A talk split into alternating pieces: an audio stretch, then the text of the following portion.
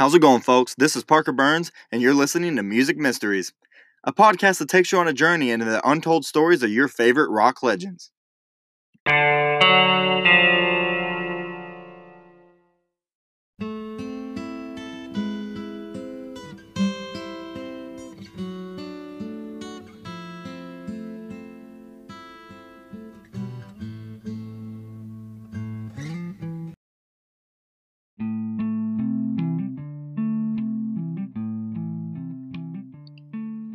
Okay, so in today's show of Music Mysteries, we will be discussing, or I will be telling you, the story of the Led Zeppelin curse. Now, not all of you may have heard of Led Zeppelin, but I'm pretty sure a majority of people, even if you don't listen to rock music, know who the legendary band of Led Zeppelin is. But there's a kind of legend about them a mythical thing about there's that a bunch of bad stuff happened to them throughout the end of their career until they broke up, and it's known as the Led Zeppelin curse. And so this story has kind of been denied by some of the members, kind of, you know, they've been kind of shady about it. And so it's not real. I don't really know if it's true or not, but I'm just here to tell you the legend of the Led Zeppelin curse. So you can Decide for yourself if you think it's true or not. So basically, from 1975 to about 1980, the rock band Led Zeppelin had a number of accidents and tragedies that happened to all the members. And uh, people and some of them and some members blame it on a curse that was placed upon the band, supposedly placed upon the band. And the curse has to do a lot with the notorious, if you've heard of him or not, I think you pronounce it Aleister Crowley and his haunted house that Jimmy Page purchased. So, Led Ze- the band Led Zeppelin was very well known for their occult symbolism throughout their music careers, throughout album designs and their music um, and each member was assigned their own specific symbol. Just like uh, they also used uh, the hermit like tarot cards, or tarot, have you say the tar- like the fortune telling cards, became one of their prominent figures. Well, the band's lead guitarist Jimmy Page, uh, he was very interested in the world of the the occult world. Um, and when asked in an actually when asked in an interview about his involvement uh, with the Golden Dawn occult, he stated that he had always been interested in Eastern and Western myst- mysticism. Mysticism, thanks, I said that right. Uh,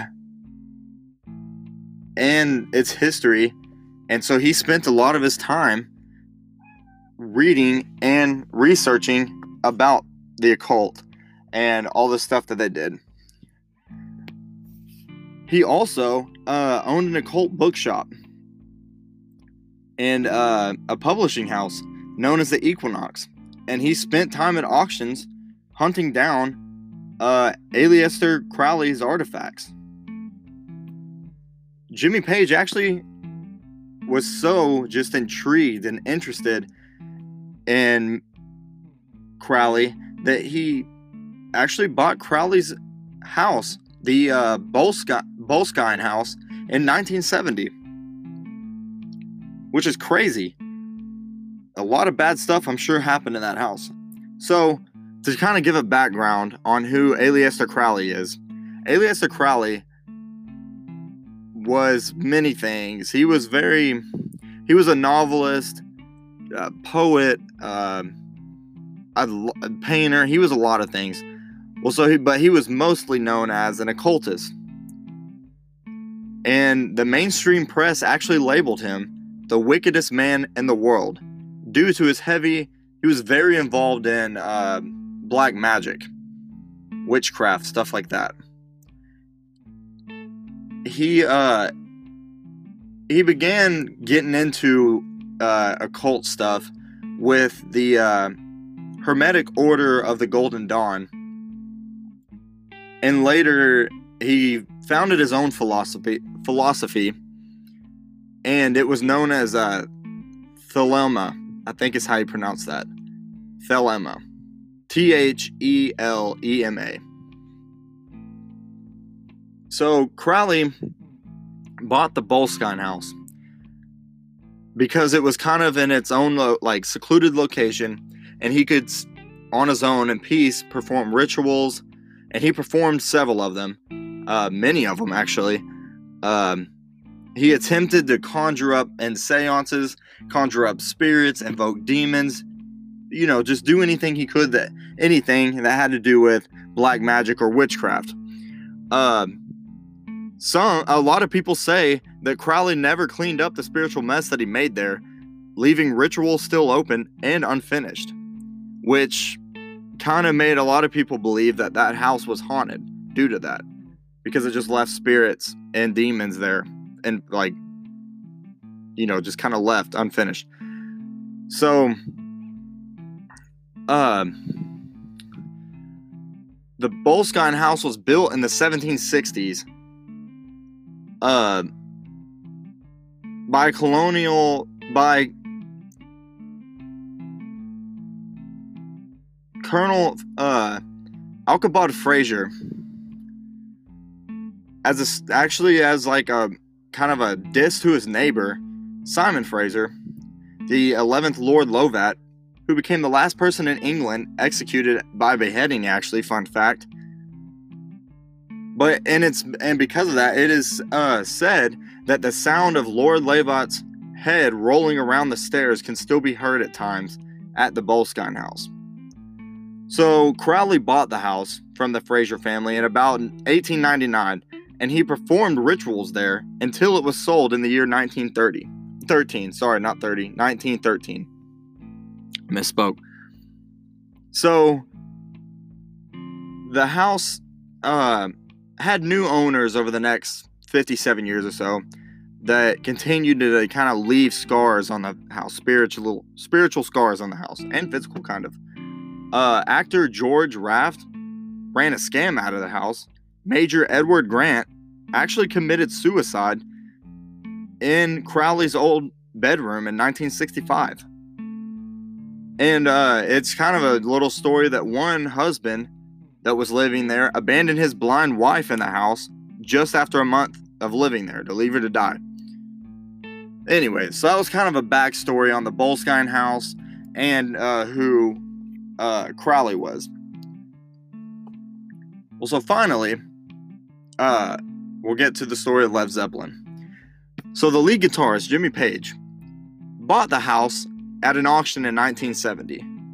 He outbidded another man by the name of Kenneth Anger,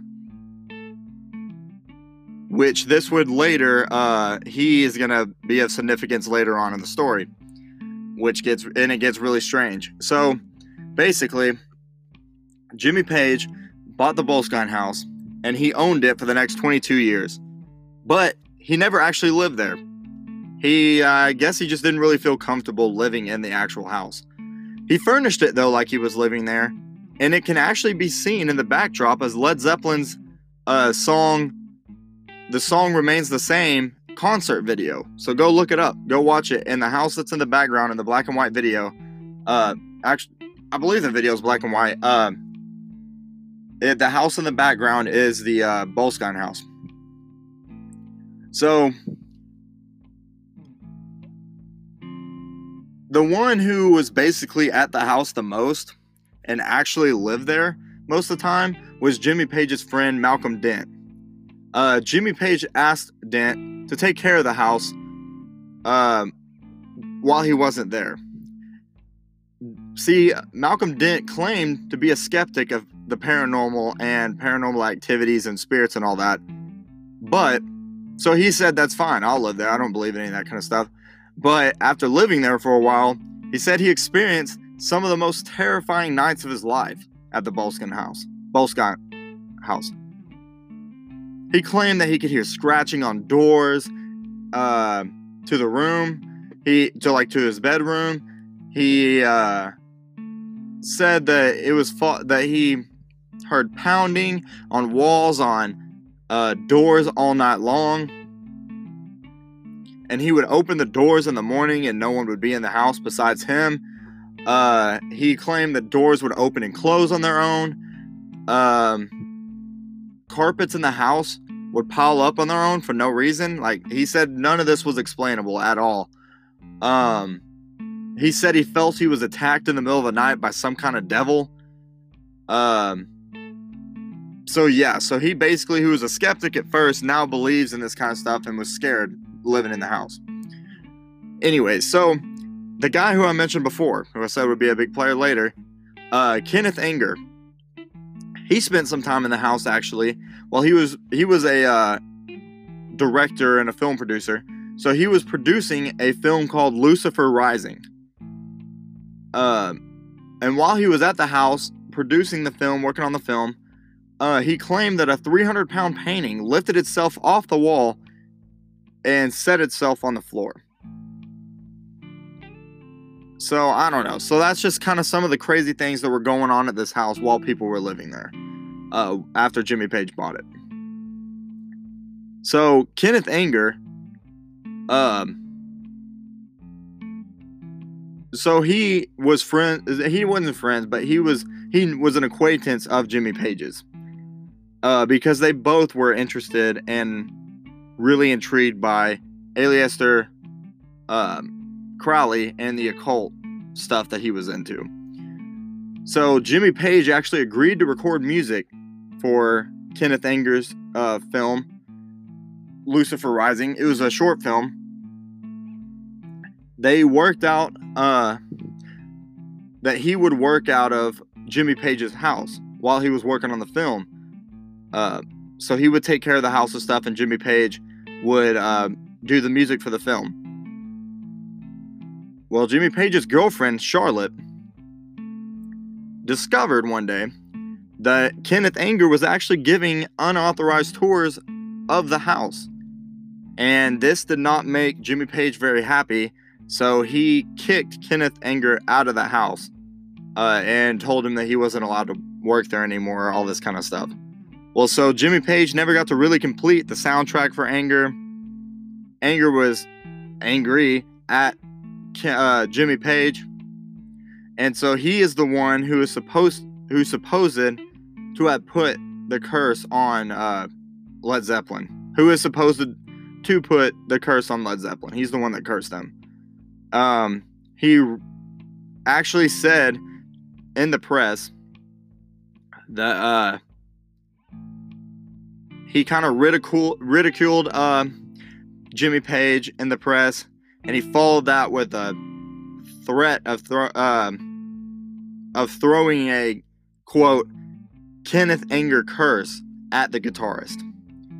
And since Kenneth Anger was involved in the occult, it was kind of you know, people were skeptical, and and Jimmy Page kind of was too. If it was real, if it was a true curse, or if he was just mad and was just saying stuff to the press. But after this happened, is when uh, the trouble with the band started.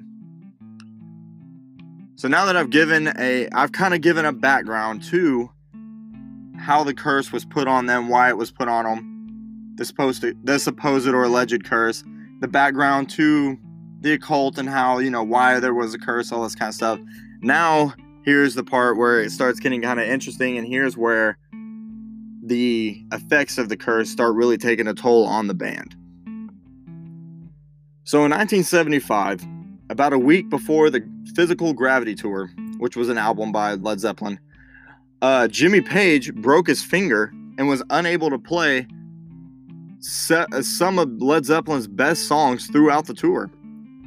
So, uh, and also several tour dates were canceled due to illnesses from people in the band. Then later that year, in the month of August, they were on a break from the tour. Uh, the lead singer, Robert Plant, and his family were actually in a car crash in Greece, and it nearly killed them all. The rest of the tour was canceled after that, and Robert Plant spent much of his time in a wheelchair.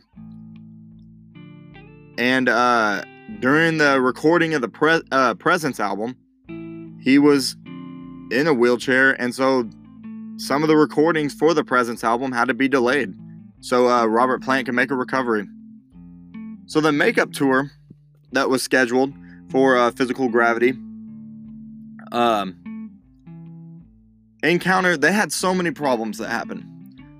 Uh, Robert Plant came down with uh, laryngitis, causing more cancellations, and ticketless fans in Cincinnati even started rioting at one of the shows. So so the the the punches just kept coming. I mean, in 1977 was when the big one of the biggest blows of all happened. Probably the uh, not the biggest, but one of them. This really one really impacted the Plant family. So Robert Plant received, um, you know, news. Uh, he may he was away on tour, and so he, re- he they were on tour. He received news that uh, his son, uh, Karac, K A R A C, I don't know how you pronounce it, but I think it's Karac, um, had passed away from a stomach virus. He was only five years old, and this really hit the Plant family hard and really messed um, Robert Plant up mentally completely. Kind of messed him up, com- just everything emotionally, mentally, just kind of ruined him as a person, which I understand. And uh, it was also very sad that it happened while he was away on tour. Um, so that was a really big tragedy and a big blow that happened to the band, especially to the Plant family.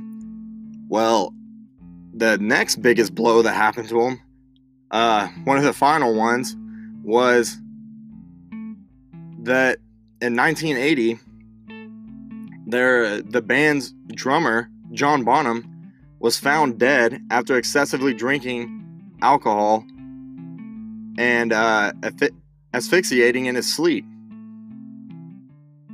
So that really hit everybody, and that's when everybody kind of realized something's wrong here that everybody's getting like so many tragedies have hitting. this is when kind of the story like the stigma of like the curse was starting to come up the stories of the curse were starting to come up and uh, right after john bonham's death um, that's when the band decided to call it quits uh, and they really did not feel comfortable continuing on with a replacement um, so really either way, curse or no curse, Led Zeppelin was done after that. That's when they officially broke up. Uh, the only band member though to actually come away no like unscathed basically was the uh, bassist John Paul Jones.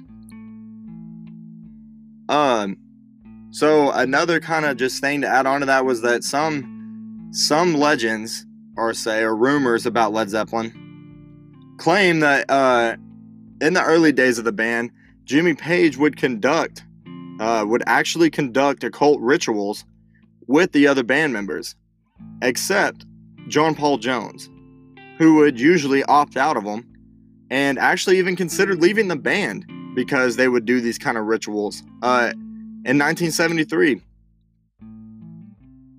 And uh, so it's believed that because of their participation, in these rituals, that is what caused the curse to affect all of them. So whenever the curse got put on them by Kenneth, because they all except for John Paul Jones, participated in these occult rituals, the curse affected everybody except Jones. Um, of course, this is all just legend. None of this was ever actually proven.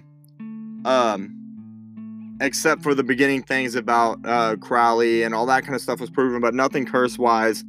And uh, it was never really proven uh, that they did that uh, Jimmy Page and the other members uh, actually conducted conducted um, rituals.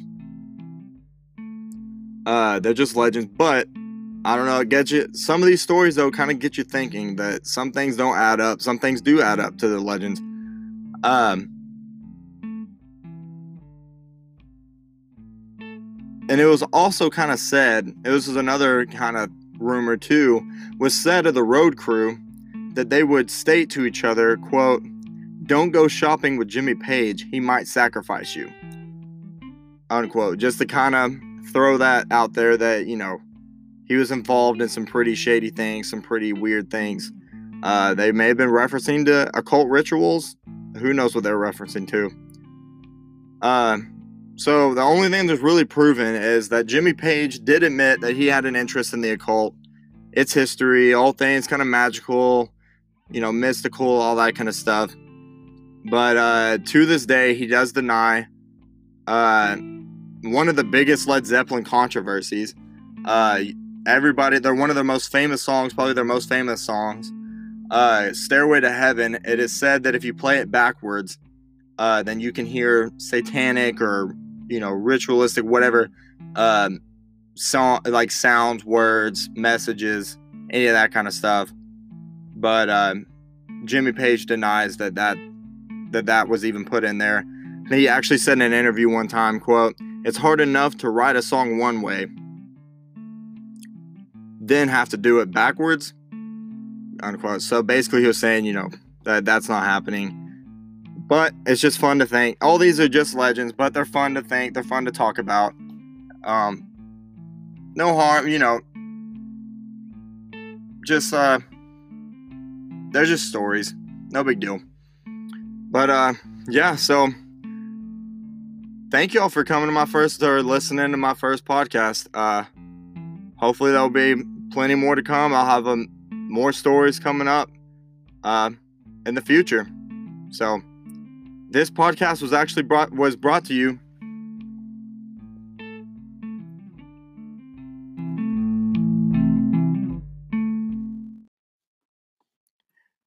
This podcast was uh wasn't really brought to you by any ads or anything like that. Uh just from one music lover to to another. So thank y'all for listening.